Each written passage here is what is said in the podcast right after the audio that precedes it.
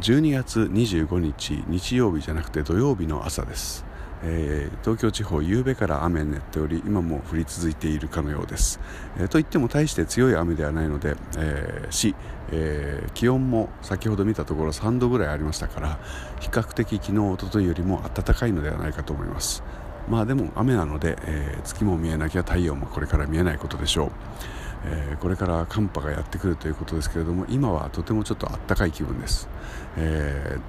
とおかぶりぐらいかな、最後にここに来たのは、えー、肘を抱えるようにして走ってきたのが水曜の朝でしたからね。今日は土曜日か、まあ、とおかぐらいぶりですかね。えー、来まして汗をかきながら今ここにいるんですけども、えー、久しぶりに来たらですね、この丘の上の